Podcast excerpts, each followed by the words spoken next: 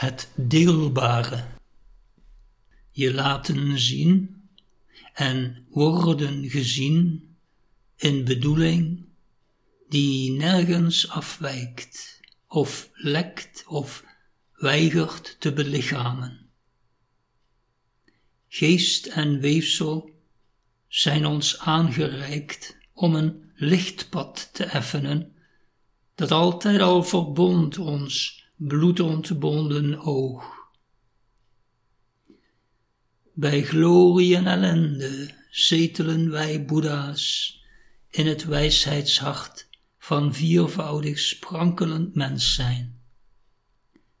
Niemand die ons dit zo laveloos gunt, als de eerste, de beste Bodhisattva, onderweg met oceanisch krachtvoer.